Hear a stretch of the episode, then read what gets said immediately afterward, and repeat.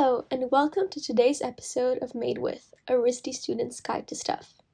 My name is Hili Slav, and today I will be talking about glass, an incredible material that has been around in one form or another for more than 6,000 years. Stay tuned for a deep dive into the fascinating origins of glass an exploration of artist Judith Schaechter's gorgeous and thought provoking stained glass masterpieces, and finally, a conversation with contemporary glass artist and printmaker Koda Tousignant. So, where did glass come from? While most glass is man made, glass can actually be found in nature. Naturally occurring obsidian glass was used by stone societies as cutting tools and weapons. Obsidian glass is formed from melted rock that is spewed out from volcanoes, and because of its rarity, was one of the first materials to be traded. Glass making, which is the process of making glass rather than modifying natural glass, such as obsidian, dates back at least 6,000 years. The first synthetic glass may have been created in Lebanon, Syria, Mesopotamia, which is located in modern day Iraq or ancient Egypt. It is difficult to know exactly where it was first created due to trade and varying climates.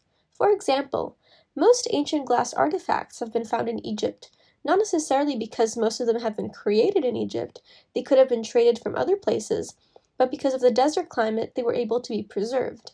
So, what is the earliest man made glass object? It may surprise you to know that the earliest man made artifact is beads. Some scholars suggest that glass beads were first created by accident, as a byproduct of metalworking or faience production. These beads were first created around 3000 BCE by mixing and then heating silica, soda, and lime. The silica was derived from crushed quartz pebbles, while the soda and lime were derived from the ash of desert plants. Ancient glassmakers also added various other materials to act as pigments, such as cobalt for dark blue. As you can imagine, a glass bead isn't an essential or functional tool, such as a knife made out of obsidian, and was used solely for the purpose of decoration. The act of decorating oneself with precious objects was a privilege reserved for the elites of society. After gemstones, which were considered the most rare and valuable, glass objects ranked next in line. While only royalty could afford precious gems such as gold and turquoise, Glass objects, which could mimic gemstones by the added pigments, were used also by non royal members of the elite. By the late Bronze Age, around 1600 BCE, glass production flourished, and many glass-making centers emerged throughout the Mediterranean and Near East. Glass trade also grew in popularity, which included not only finished glass objects, but also glass ingots, which would be remelted and formed into various objects at the desired destination. Because of this popularity and the significant lower cost than precious gemstones, more people could afford glass. However, the majority of the population, which was made up of farmers, workers, and peasants, was still excluded from enjoying this material. There were two main glass-making techniques during that time casting, which involved heating glass in open molds, and core forming, which was used to create vessels by coating molten glass over mud, then removing the mud to reveal a hollow form. Glass was made into pendants, jewelry, perfume containers, bottles, and many other objects. Recipes and instructions for glass production were highly treasured. In fact, the first glassmaking manual that we know of is in the form of cuneiform tablets, which were created around 650 BCE as part of an Assyrian king's library. During this time, Greek glassmakers began experimenting with translucent glass, and by the Hellenistic period, around the 3rd century BCE, mosaic glass emerged and was used to create and vessels. Glass tableware then began to flourish. Glass blowing, perhaps the most well known glassmaking technique today, hasn't changed much since its invention in the 1st century BCE by Syrian glassblowers, who then developed the process of glass blowing into molds. This was revolutionary and made glass production cheaper, easier, and more accessible. Since then, various glassmaking processes and techniques have spread all over the world. Cultures in modern day Iran, India, China, Europe, and Africa, specifically the Kingdom of Benin, have developed their own unique glassmaking traditions. One form of glassmaking which you may be familiar with is stained glass, which flourished in medieval Europe It was an essential architectural feature in Romanesque and Gothic churches, and was used not only as a decoration, but also as a tool to educate the mostly illiterate population about Christian morals and biblical stories. Since its peak in the medieval period, stained glass art has steadily declined. This is where contemporary artist Judith Schaechter comes in. Schaechter is single handedly reviving European stained glass imagery and techniques while still finding ways to innovate and advance this unique art form. She is based in Philadelphia, where she has maintained her studio practice since graduating from RISD's Glass BFA program in 1983. Although originally trained as a painter, she fell in love with glassmaking, which is what prompted her to pursue glass at RISD. Her work has been shown all over the world, including the Venice Biennale in 2012, the Whitney Biennial in 2002, and is in collections at the Met in New York, the Smithsonian, the Victoria and Albert Museum in London, and many more. Her work has also been featured in numerous publications and textbooks, and has received prestigious grants and awards. In addition to her studio practice, Schaechter has taught at various institutions, including the Pilchuck Glass School, the Penland School of Crafts, and at RISD. Her work can be described as hauntingly beautiful and maybe even a little creepy. She works almost exclusively in glass and is most well known for her stained glass windows and light boxes. Her work deals with Christian and Jewish mythology as well as contemporary psychological themes. Although the narratives she depicts have historically overlooked women, Schaechter mostly depicts female figures and reinserts them in the historical narrative. She gives them complexity and depth, which was previously lacking in, in their depictions. Her site specific piece, titled The Battle of Carnival and Lent, whose title is borrowed from a painting by Peter Bruegel the Younger, is one of 17 works that were created in dialogue with the Eastern State Penitentiary and were installed there in 2012. Through these pieces, the artist responded to both the architecture and the history of this Philadelphia landmark. The Battle of Carnival and Lent personifies the struggle between pleasure and human suffering. Schaechter's press release explains Dancing on the psychological border between spiritual aspiration and human suffering, the artist questions the association of an environment of confinement and reflection in the name of self betterment and the harsh realities of the physical experience of imprisonment. She's speaking about the prisons we all encounter, be they mental or physical. This piece depicts 96 weird, colorful figures, ranging from clowns to priests and everyone in between, who are engaged in an epic battle between vice and virtue. It is important to mention that up until this point, most of her pieces centered on only one figure. Although the scene was borrowed from medieval Christianity, the themes are deeply relevant to our current issues. Even in our day to day life, we are constantly battling between our will, our desires, and our choices. This piece, like many other artworks by Schaechter, contains complex narratives that are purposefully open to infinite interpretations by the viewer. She is interested in the notion of truth and believes that it is the viewer's role to give the piece meaning rather than the artist's role. Schaechter is only interested in the creation of the work and does not force upon it a singular narrative. Another fascinating feature in Judith Schaechter's work is the way she perfectly combines both craft and concept. Although her pieces are highly detailed and, some might say, flawless, they don't take away from the themes that she is dealing with. Rather, they merge perfectly. Schaechter is also interested in notions of beauty, specifically deep beauty versus superficial beauty. She is unapologetic in her desire to create beautiful images, and she uses this beauty as a tool to deal with difficult subject matter. In her own words, Beauty is what has always captured the viewer's attention and allows them to spend time with my work. Once involved, it is easier for them to read the content held just below the surface. In a video interview for Claire Oliver, Schaechter described her desire to make bad things good, taking a negative subject matter and making it beautiful, a sort of remedy through decoration. Because Schaechter's stained glass pieces are overflowing with an abundance of masterful details and visual elements, they can be overwhelming at first glance. This compels the viewer to really take their time with the work and come back multiple times. Judith Schaechter is truly a master artist and craftsman whose dedication to glass as an art form is unmatched. Speaking of unmatched dedication, I'd like to turn this conversation over to a dear friend of mine.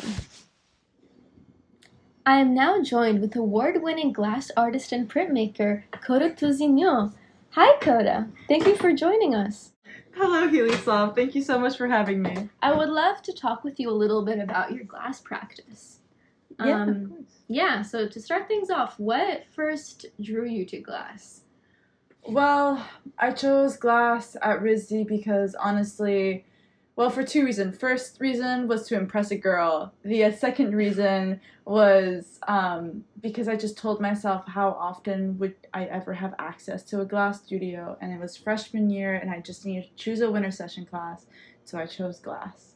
And from there on, it just it clicked and it worked out. Thank goodness for that. And you, you stuck with it until now. until until the end, the very end. And you see yourself continuing with glass. Honestly, now uh, I consider glass the primary material in which I format my format my practice around.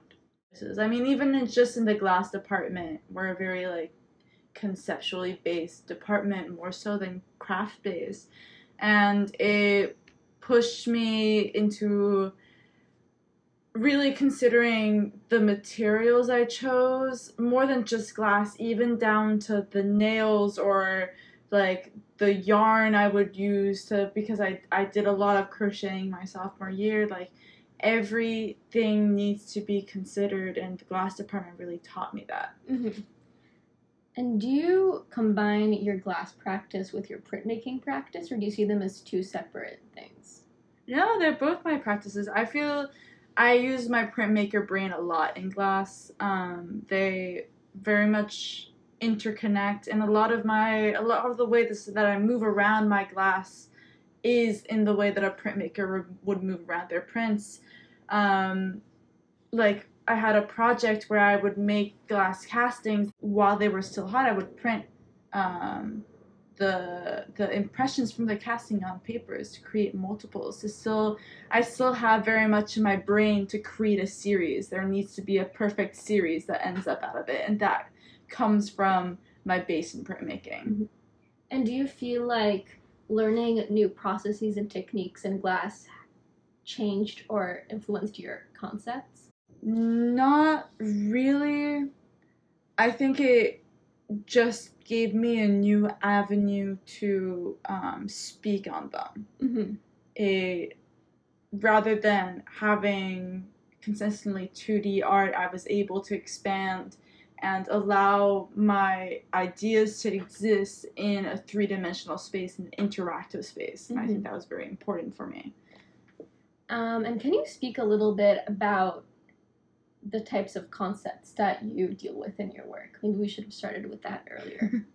Yeah, um, most of my work right now revolves all around my Quebecois identity and um, being Franco Canadian, despite um, pushback from Anglo Canadians and just the um, violent histories that uh, are at the base of this identity. And I very specifically have been maneuvering my work around the 70s October crisis um, and around my family history in context to this um, struggle between francophones and anglophones. and for those of us that aren't really familiar with working with glass and the types of techniques that can be used, could you describe to us some of the ways that you do work with glass? I primarily do sand castings, um, which is essentially you have a big metal spoon and you go into the glass furnace and you scoop up the glass before pouring it into um, a vat of sand that you've previously formed.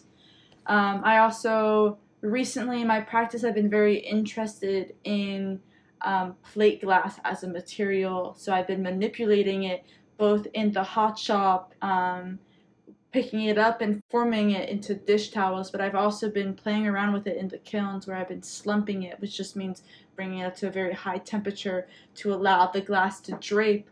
Um, I've been slumping them on nails and different um, objects. All all of my work right now is like a pursuit of like a very a dangerous matrix. It's verging on a replica, but a replica that is not tangible. Are there any things that you would like to continue working on in the future? Or how do you see maybe your glass practice evolving after RISD? Well, that's complicated. That I mean, a lot of the glass department's really freaking out about it right now because glass is it's so hard to have access to a glass studio. Mm. Um, so of course my glass patches will morph with time. Hopefully, I will have access to the shops that I need access to. But the reality of the situation is, I will only really find out when I'm when I enter a post RISD world. That is a real struggle for current glass artists because without resources, you can't really do. Without resources, and also our resources are um, closing down with Russia's holding back a lot of gas, so it's closing down a lot of shops, especially Venetian right. heritage shops, and it's it's very very hard to maintain a glass studio. It needs a lot of energy and it's not very eco friendly, and so as the world shifts into late stage environmental crisis, it glass shops are becoming rare. And just to circle back, I want to ask about your artistic relationship to Judith Schaechter. What interests you about their work?